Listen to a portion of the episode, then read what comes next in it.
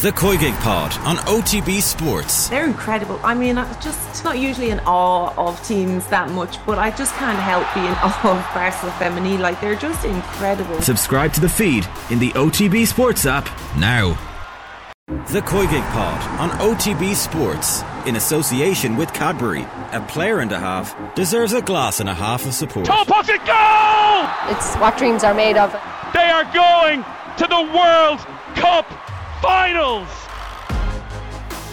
Hello and welcome to the 50th episode of the COYGIG podcast, which is quite an impressive feat, I have to say. I don't think any of us ever thought we would get this far, but delighted that we have done. I am Kathleen McNamee and I am joined by some very esteemed company, as always. We have former Ireland and Arsenal goalkeeper Emma Byrne, as well as freshly awarded Pima Player of the Year, Karen Duggan, who's just adding a bit of a, a general sense of authority to our podcast today. I would her. use the word fresh very lightly. uh, well, you know, uh, this is what I was joking about during the week. I mean, my intros are just going to have to keep getting longer and longer with the more awards that we either win as a group or individually. So, you know, and I'm perfectly okay with that. It's a great way to spend the top 10 minutes of the show just listing off all the things we have achieved. Um, but no, very big congratulations to you, Karen. That was lovely news to see on my Twitter feed during the week and very well deserved, as I'm sure. Well, I don't know if Emma will want to compliment you, but I, am sure she does agree. yeah, uh, no, no, no, it's fine. I'm back talking to her now that she's back in the, the cold weather. There's no jealousy whatsoever. So, congratulations, company, isn't that the saying? What? congratulations. Congratulations on winning and staying. So well yeah. done. I was like, there's no need to give me that award. I'd already signed. So, so it wasn't like written into your contract when you were saying you were like, oh. you have to award me. I cannot reveal the what goes on in the background cannot be revealed on this. He's a total diva. Of course she had it in there. oh, he's out with the proud. Absolutely. Now, to be fair, Erin McLaughlin won the Players Player of the Year. I think that's pretty um, solid shout there. I think she got voted by the majority, and Tara O'Hanlon got Young Player of the Year, and they're two really key signings for us for next year as well. So delighted that they got recognised more so because they're the future. Classic Karen Duggan won't let herself have a moment and has to pass it on to someone else. I don't know. I don't know.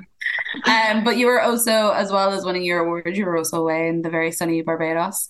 How was the trip? Did you? You wouldn't know it though. Hey, Come on. Tasty, still tasty as.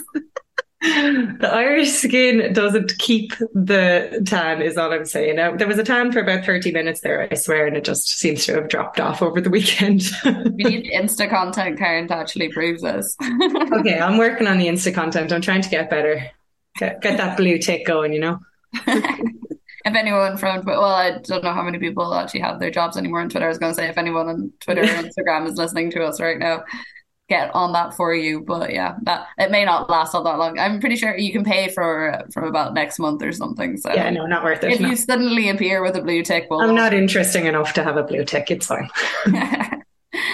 Uh, yeah, well, if it does come up without the little official tag, then you will be getting dragged in the show for paying. For of course, deservedly so. That's just the way we do things here.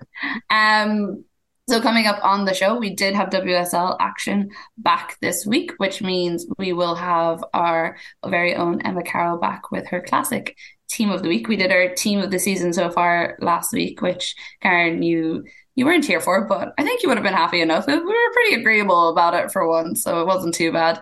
And then later on in the show, we will also be chatting about all the action that happened over the weekend. Um, but before we get into that, just at this start bit, obviously there was some big news that came through last week about WNL clubs now being allowed to offer professional contracts for the first time next season.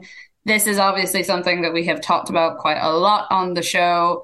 And I don't know if it was just me, but it seemed to kind of pass with like very little fanfare or notice. And I'm not sure if that's because people don't really know what is going to happen with it or what it's actually going to look at because or look like. Because obviously, for every club, it probably will look differently. But Karen, I just go to you about your thoughts on it because obviously, as someone who's in the league, someone who's been involved in these conversations before, you might be able to give all the listeners a bit of a bit of a roundup of what this actually means for the league.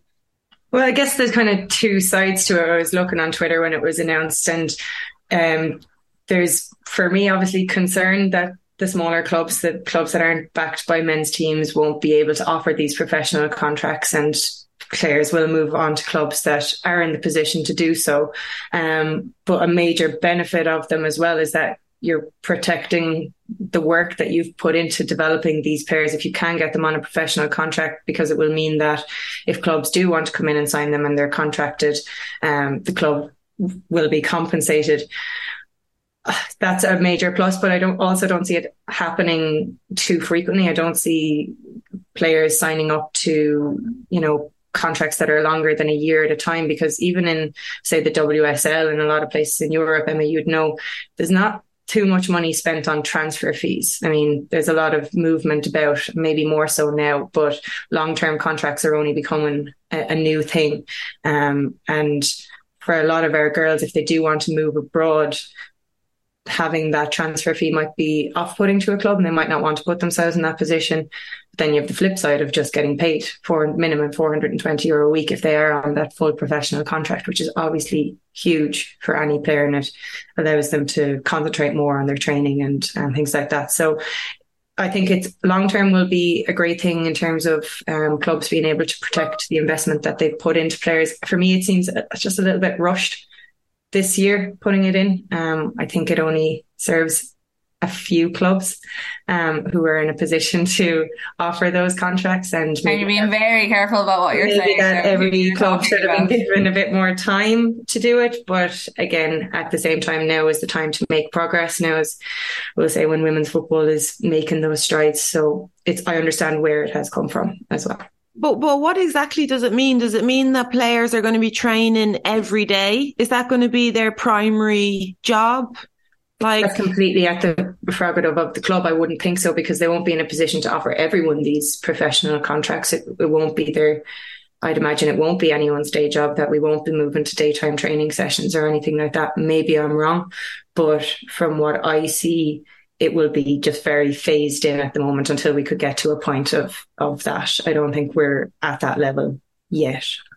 So we don't really know exactly what it means. They're just put a title on it. Professional contracts are being offered, but we don't know whether that means full time training, whether it means they they'll be looked after like physically, mentally throughout the week, I think every day? Much, yeah, up to the club and how the club interpret that. I mean, how they interpret their contracts. Um, I haven't seen anything that sets out exactly what would be involved in that.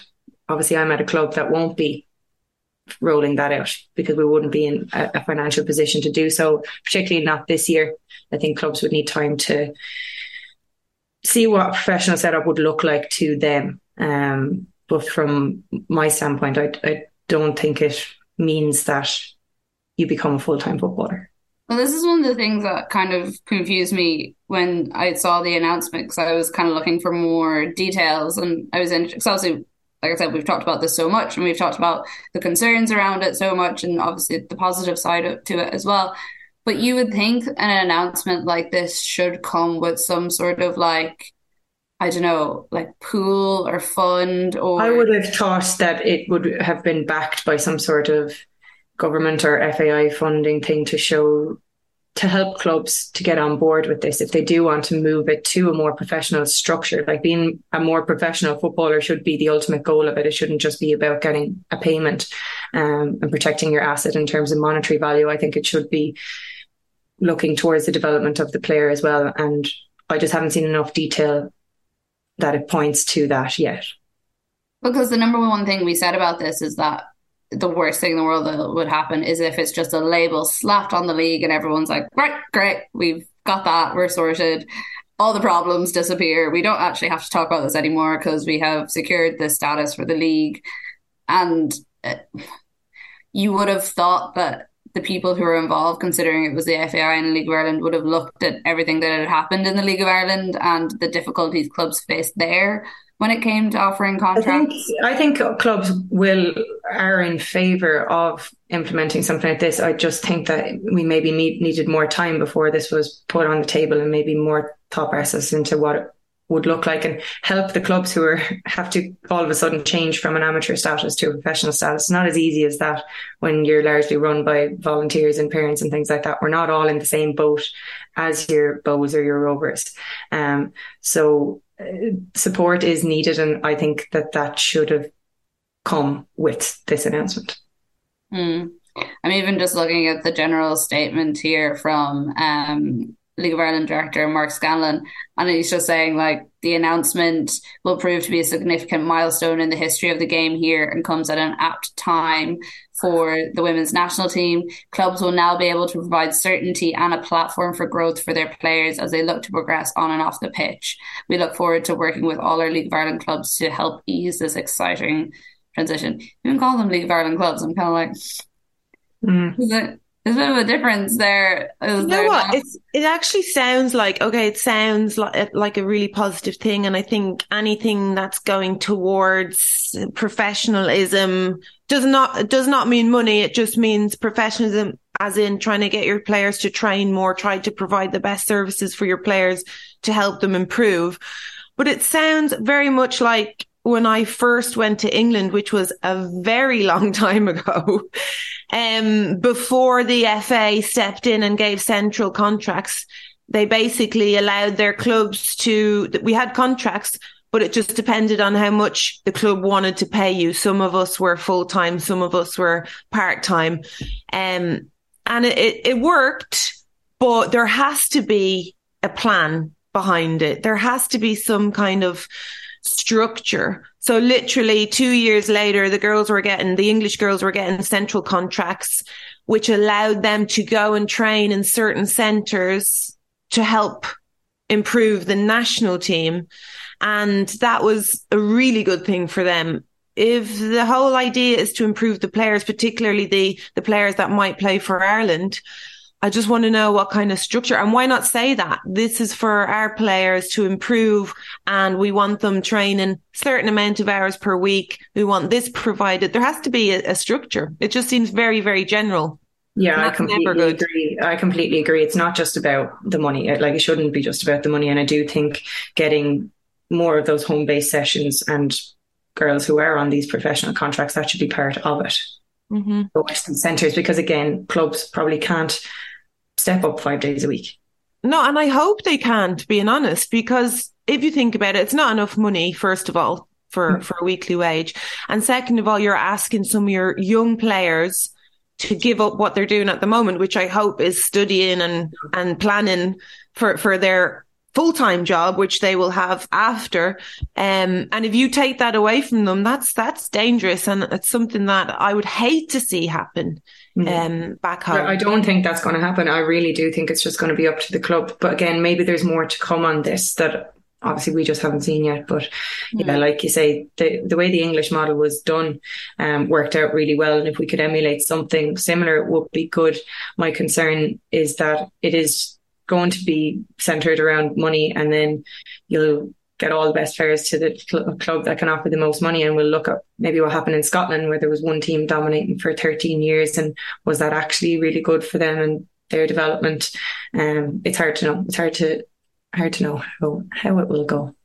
Well, we certainly hope there is more details to come, and we will try and find those out and bring them to our listeners. Because I don't know, I'm still pretty curious about it, and everyone I ask doesn't really seem to have too much of an answer.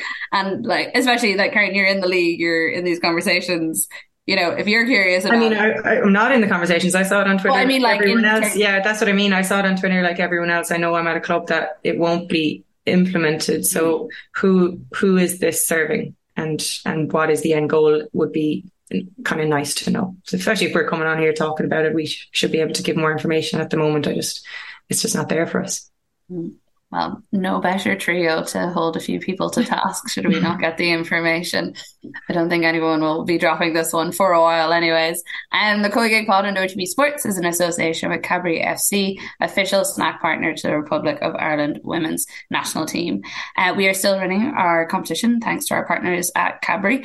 We're supporting Irish women's grassroots football and giving away all the net profits from our most recent Cadbury Roadshow in Vicar Street. Uh, to have the opportunity to win 1,000 euro worth of equipment for your local grassroots adult club.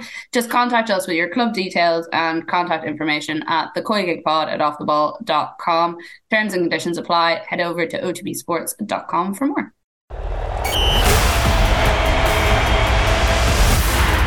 Once again is our favorite person, Emma Carroll, to give us her team of the week. Emma, how did you find doing your team this week? You did say earlier that there's a bit more of a Liverpool bias than previous times. Yeah, well, I sensed last week that maybe there was some complaints that there wasn't enough, so this week I um, put that right.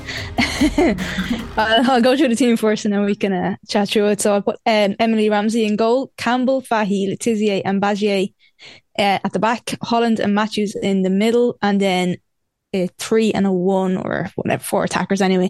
Chloe Kelly, Ella Toone, Reiten, and Kirby up front. Quite a team, and a little bit of Irish representation too, which I feel like we haven't had quite enough Irish bias this year. So I am quite happy to see this uh, coming back into fruition again. Yeah, it was a good week for Liverpool. I think um, good result. And Niamh Fahey with her 100 appearance for the club as well. Um, again, the ever dependable performance that she put in. And then Megan Campbell. It's a shame that nothing came off one of her throws, but every time she threw one in, it just caused absolute chaos um, for West Ham. And yeah, like it's just such a weapon. And at one stage, she did go down and receive a little bit of treatment on her shoulder, and it was a very worrying moment. I think we probably all held our breath and was like, "Oh, Oh, her shoulder. yeah, yeah she could. Shoulder. She could injure her leg. She could uh, knee injury, not her arms or shoulder. My internet had like froze when I was watching it, and like all I saw was her going down, and then you tweeting me like, "Oh no, her shoulder," and I was like, "No." was frantically refreshing to see what had actually happened. She seemed fine anyway. She yeah. she had a long show after that, so it all seemed okay. Yeah, that's good. That's the main thing. Yeah. Karen, as the the fresh face who hasn't been here for a while, what what are your thoughts on this team of the week? I actually agree with a lot of it. Um, the two standout players for me at the weekend were Ona Batlle for United and Reiten again for Chelsea. I think she's Batlle. Batlle. Uh, sorry, this is, this is the Kilkenny. Let's do some Spanish, classes. I thought that the two of them really stood out. Um, just complete quality. Uh, the Ramsey in goal, um, I know she was on the losing end and we often don't pick that, but I thought Arsenal dominated that game against Everton and to only concede one against that Arsenal attack.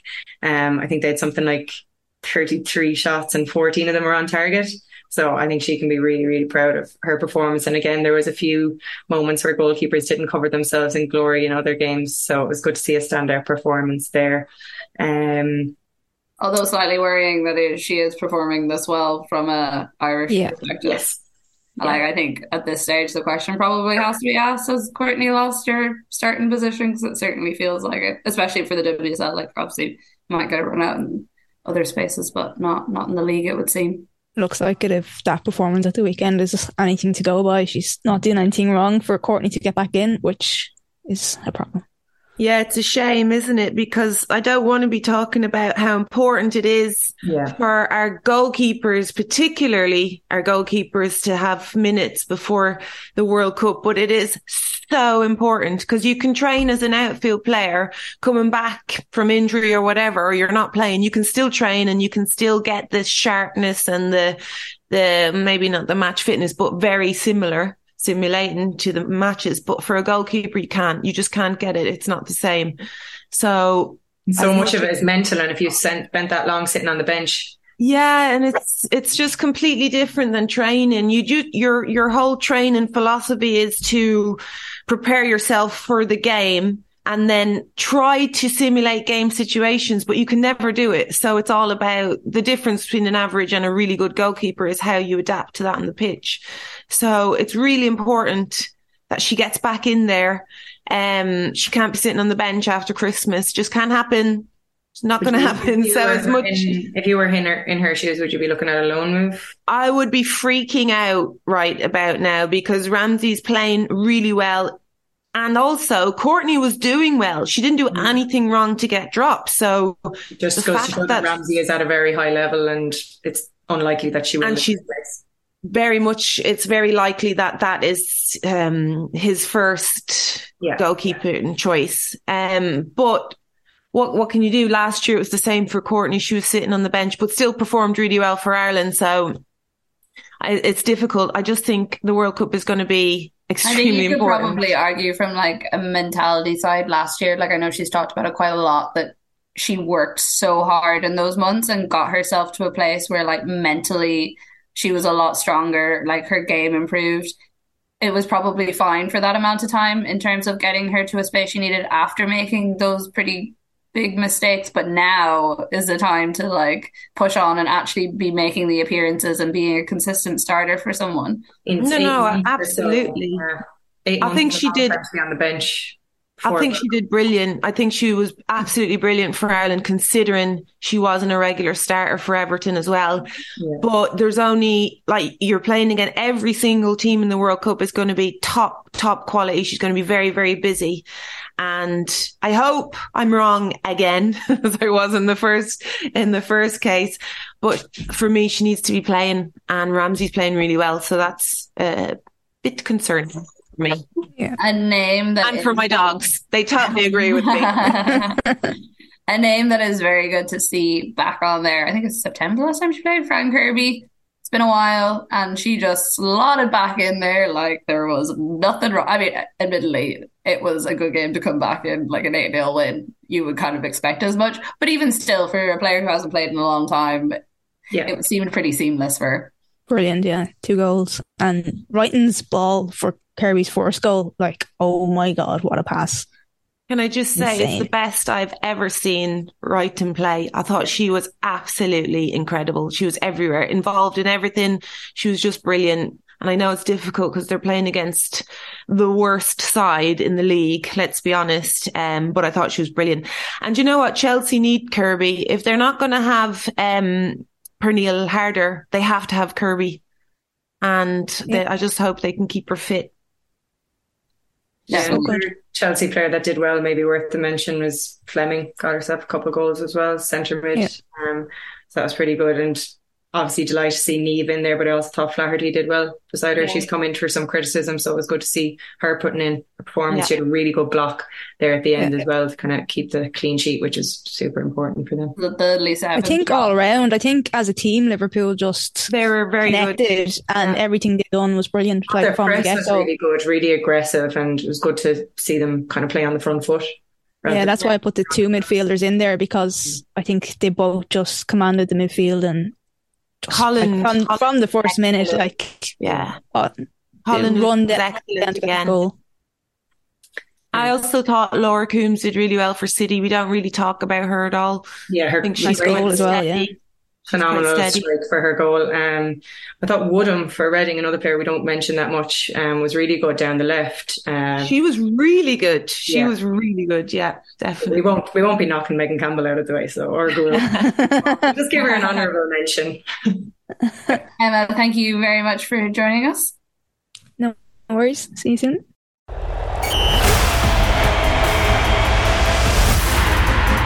So the WSL was back this weekend after a little bit of a break and some pretty big scorelines, some interesting results.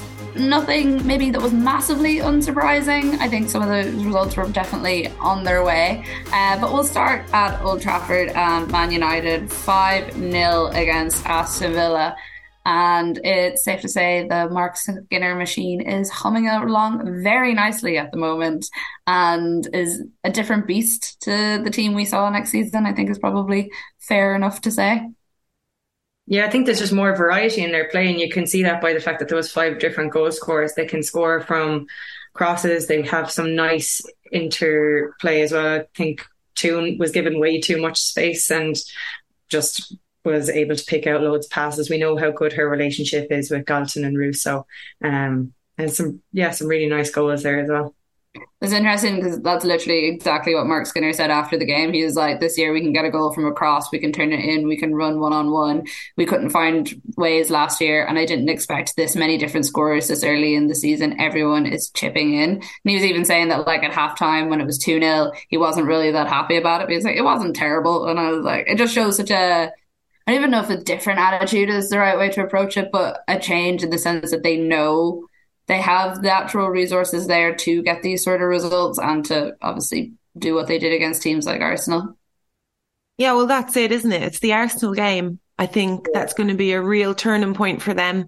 We spoke about them going into that game at, at the Emirates about ne- not beating the three top sides, City, Chelsea, Arsenal. Mm-hmm. And that was the thing, wasn't it? Because they've been in the season. This is their fourth year in the WSL and they've came four every single time.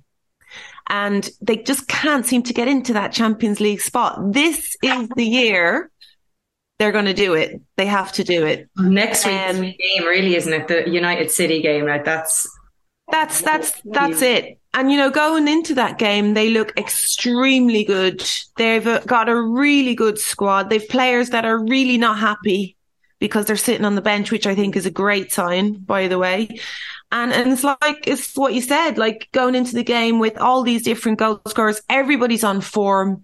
The two midfielders who I would have said were their weakest unit, as in Katie Zelem and Hayley Ladd, actually are performing brilliantly and um, just marshalling that midfield in there. And they don't need to push forward. I know Katie Zelem scored, but they don't need to push forward. They can allow all the players around them, like Galton and Nikita Parris, to push on. I thought Nikita was a bit quiet actually. Um, I was expecting a little bit more from her, but she does have Lucia Garcia sitting on the bench, and that's what he has. He can change it around. He can put at least two players on that are are not going to be a, a weakness putting the subs on. So they're looking really good. They're definitely challenging for the Champions League, and I think they'll challenge for the title itself. That's a big call. yeah. No, they are very impressive, though, to be fair. Um, there's a couple of times I know Skinner mentioned maybe that they switched off and was that goal offside, but I think they were always in control and following up the highs of beating Arsenal at the Emirates was always going to be hard. but to put in a performance like that in front of over 30,000 fans at Old Trafford, um, I think they're just going to go like their confidence seems good, um, and yeah. they need that going into the City game because they know how big it is for them to just have pipped them last season. That would have hurt them. And they haven't your... conceded. They haven't conceded from um, a set piece. They haven't conceded a header. I just think that's that's an amazing. They have a really solid goalkeeper, and you see like how the difference that makes yeah that makes yeah compared to teams who are just below them there's mistakes happening there and they can kind of be sure that that's not going to happen Villa, I thought were disappointed, and they four subs. They they just lack depth, don't they? There's nobody. They yeah. nobody on the bench. I mean, I felt a bit sorry for them because uh, just speaking to Ruesha Littlejohn before the game, they have injuries. Ruesha was ready to come back probably going to start and then she she pulled up in training the day before just bad luck you know and that team can't afford to have bad luck like they just don't have the squad mm-hmm. well i think like for the game at the weekend there's three players out with acls and the tash harding was had a quad problem then Ruesha was obviously supposed to play and then didn't and then hanson was also ruled out because of yeah. her loan deal so like that's what like six players and all like quite notable names as well that you can't play. But I don't think it's an entire excuse for how they actually did perform on the day. Like I think a team like Aston Villa, you wouldn't expect them to go five 0 down. You like yeah. want to see something a bit more, and I think they'd expect a little bit more. But that is like it's a very dire bench situation. It's getting close to Georgia Stanway in goal for City last year. but but not only that, even not talking about injuries or the depth of their depth of their squad, looking at their goals, they ten goals in the league. Eight of those goals have been scored by Rachel Daly. I mean, that's for me, that's not a good thing just keep her quiet, keep her quiet, and you could very, very likely you're going to do well. And also Dali, who I think is brilliant. I love her as a player. Kenza Dali. She has amazing stats for getting the ball into the box for assists and things like that. So keep both of those players quiet and they don't really have much else, unfortunately. No, they really struggled, and they have the joy of facing Arsenal next. So it's not getting any easier on their run of form. Although they might take some heart from Arsenal's performance against Everton at the weekend. Formed incredibly well, but just really struggled to get a goal in. It took a bit of Miedema magic. I think it's her first goal since like five games, so like October time-ish since the last time she scored. But obviously, she has also been out for the last while. What did you guys make of the Arsenal stat? Also, the Everton performance, which is probably slightly more interesting because this team, I feel like, has something in them and they keep getting nearly there and just not fully getting across the line with it. Yeah, they're a bit more consistent in how they played this year. Like last year, they were really all over the place. Obviously, a huge amount of changes and stuff, but they're a bit more disciplined, I think, and more of a unit this year. Arsenal they really just weren't efficient with the amount of shots that they had and chances that they created, which you wouldn't really associate with them, given the firepower that they do have. Miedema's goal was phenomenal feet, phenomenal finish. She's best in the box. I think some of her link up play is phenomenal, but when you have someone who can pull a goal out when there's four or five players around her in the box, that's a special talent. And I still think her best position is higher up the pitch. Yeah, totally agree. Even if she doesn't agree with us, Carol, yeah. she's better higher up. Um, Blackstenius does a great job, but nobody, I think Miedema is one of the best number nines in the world. Mm. And I don't understand why she wants to drop off. She can be a false nine. She can play higher up and be a false nine sometimes if she wants to drop off, but I prefer way higher up. And just with Everton, I think they're a good team. They're a solid team but they don't really have th- that match winner if you know what I mean. I think Jess Park is a great player. She's incredible, but she needs players around her. And um, I don't think they have that particular player that's just they a worldie. daily, don't they? Yeah. And yeah. just get goals from nothing. Exactly. Good team, but never going to really challenge. Very mid Three or four. Yeah gone are the old days of Everton where they used to dominate. I mean, nice to see them like get back to that same sort of level just in terms of the competitiveness of the league, but considering how the men's team is going as well, I don't really see that happening anytime soon. Uh, Chelsea eight, Leicester nil. I was kind of like looking at this match and I was like, I don't even really know what there is to say about it apart from some of the individual performances. We talked a little bit about Guro Reiten in the team of the week. She was obviously very good. Fran Kirby as well. Also, a shout out to Emma Hayes, her 300th match in charge, which is no mean feat uh, in any way. And especially when you look at what she has developed at Chelsea and everything she has done there.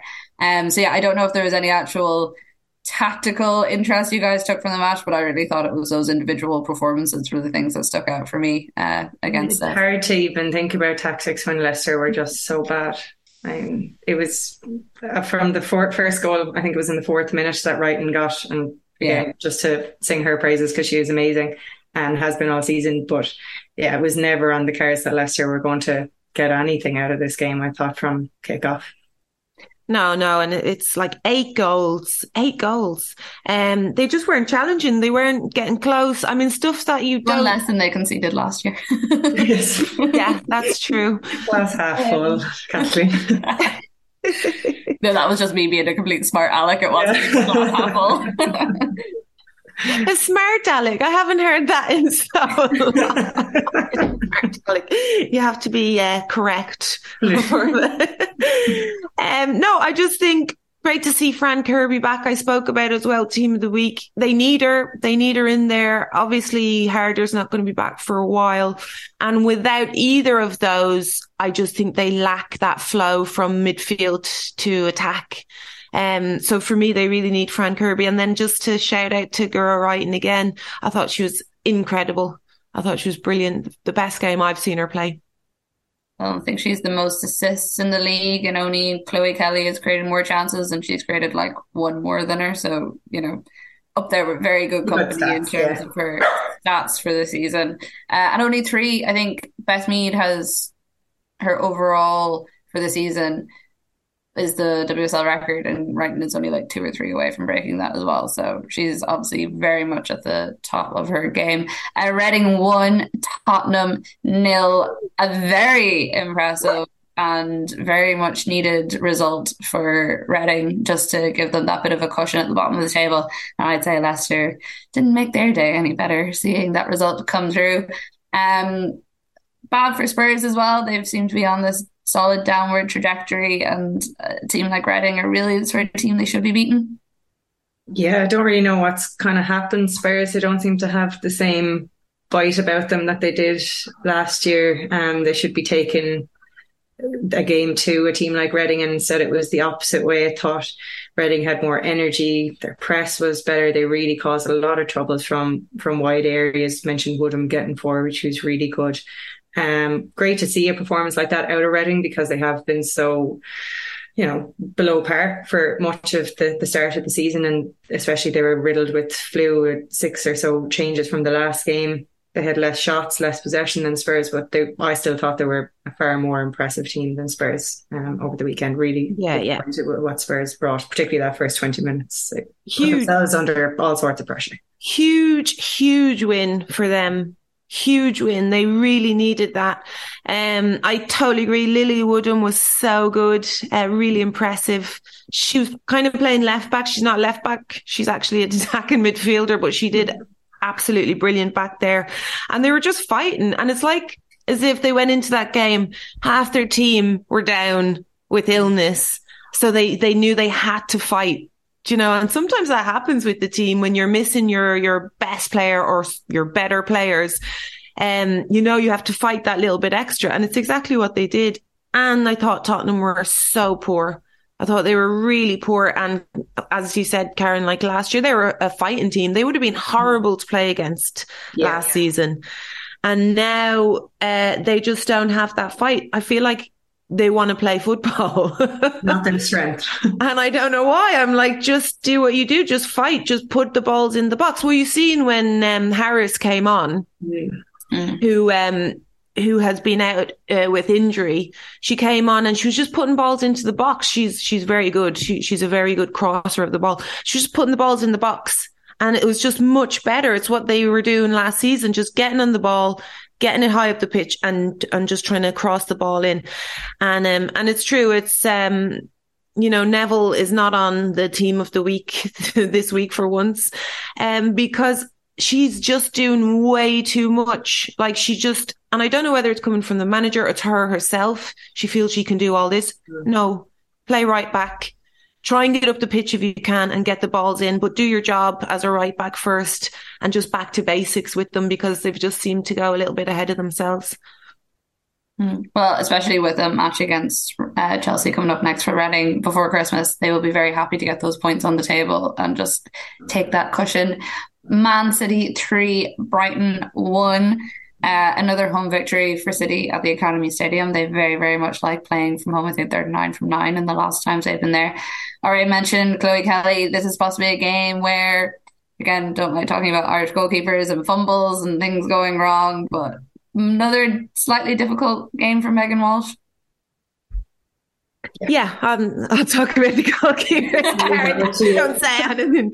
Um, yeah, just looking a little bit uncomfortable at the moment. She's having a bit of a bad time, and that's confidence, and that will happen. Um, when you are having a bad time or you make some mistakes, if you're not putting it right at training, it will continue to go on. I don't know what her training her trainer is like, her her goalkeeping coach is like. I'm sure he, he's very good, but she really needs to work hard in training to get that confidence back. Um, she did make a couple of good saves, so hopefully that will help her a little bit. Um, but in general, Brighton looked like they did under Hope Powell a little bit lackluster, no fight in them, mistakes at the back. Um, playing against a really good team, you can't deny that. Um, but in general, yeah, Brighton, it, it's just basically all the teams are where they're sh- where they should be in the league. Yeah. The the it doesn't lie, does it? And they're down the bottom. They're down there in the bottom, and it's where they should be because too many mistakes back there. Not really good enough. No, they got a consolation goal, but it was really more down to City making changes and, and things like that. I, I Poor think defending, poor goalkeeping again. If City wanted to, they could have pushed on more in that game. Yeah, yeah. I feel like that City at the moment. They're just doing what they Enough. need to do. They do what they need to do. I'll need yeah. to do a little bit more next week, hopefully. Well, that's going to be a game and a half for sure. That's a huge game, more than just points, by the way. That for me, I think uh, it's about keeping jobs and the bragging rights, obviously, and and Champions League spot ultimately. Well, it kind of is like it adds maybe that bit of grit to Manchester derbies that we haven't always had in the past. And that the thing is like forty thousand tickets sold. There's you know the Champions League place is on the line. This United team really want to prove where they are at, and City have just kind of been going along looking for their big scalp and hasn't really come yet. And this could be the one that because it'll obviously catapult them into the top three then and probably put United down not, maybe on goal difference. I'm not entirely sure what the goal difference is, but it'll put them close anyways. Yeah. So there's a lot riding on it. Huge, massive, massive game. Looking forward to it. I have a spare ticket, the Puma box. If anybody wants to come, put it out there. The cards like Think about it. No, you've been to Barbados. You're not allowed. You stay where you are. I need to top up my tan. the weather's lovely in Manchester, December. you're allowed to go if you do like a live COYGIG from straight afterwards for for all our loyal listeners, giving all your thoughts. Um, and then finally, Liverpool to West Ham nil. One of those results that I feel like Liverpool have been building and building to doing something and actually getting their win again after winning on the first day. And finally it came and pretty well deserved all in all. Uh, Sten goal was trending on my Twitter during the match, which, you know, yeah, yeah. Always have to see that was their sixth goal. I love these game. little. I never think of them. I'm like, why did I? Why I know I saw people saying it and I was like, oh, that's so smart. They were awesome. It's true what Emma Carroll said. Liverpool are coming into their own, right? And that's because of players back from injury, as far as I'm concerned. I said it before about Matt Beard. He'll have an organised team. The di- difficulty is if he has injuries or illnesses or whatever and he can't put out the team he wants. But realistically, that was their first win since the first First game, which um, is incredible. But they it's really surprising given the performance they put in. If they're capable of that, I thought they Yeah. were all over West Ham. West Ham. No, they were. They were. But the, it was the first time I've actually looked at Liverpool and said, yes, this is what I expect from them. They have the players to do this. So I'm hoping this will kick them on a little bit and um, we'll see much better performances from them.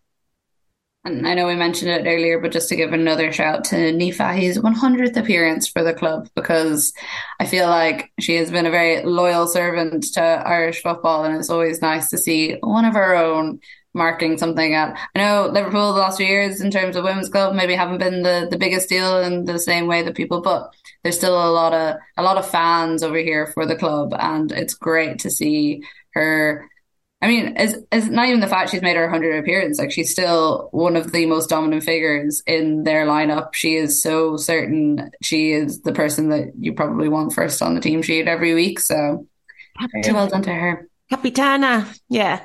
She's, she's awesome. I mean, Neves, she's no spring chicken. She's, she's hanging in there. and it's great to see that she's captain of one of, as far as I'm concerned, one of the biggest clubs, especially as, you know, from being from Ireland as well. Liverpool's a massive, has a massive Irish contingency. So yeah. Well, long may it continue. I know you say she's no spring chicken, but I reckon there's still still a little while left of those legs, at least until after the World Cup, anyways. Um, that's it for this week's episode of COYGIG, the 50th episode, which is always nice to celebrate these landmarks. Um, we will be back next week with the final weekend of WSL action before the Christmas break. But do not worry because we will also have some more Christmas special coming up after that. So we won't be leaving you for too long. We'll still be there to entertain you while you're hanging your decorations or, I don't know, recovering from 12 pubs or whatever it is people do these days to celebrate Christmas. I'm a granny in my Aran jumper. I don't know. Um, we will see you all next week. And thank you so much for listening. The COYGIG Pod on OTB Sports. They're incredible. I mean, I'm just not usually in awe of teams that much, but I just can't help being in awe of Barcelona Feminine. Like, they're just incredible. Subscribe to the feed in the OTB Sports app now.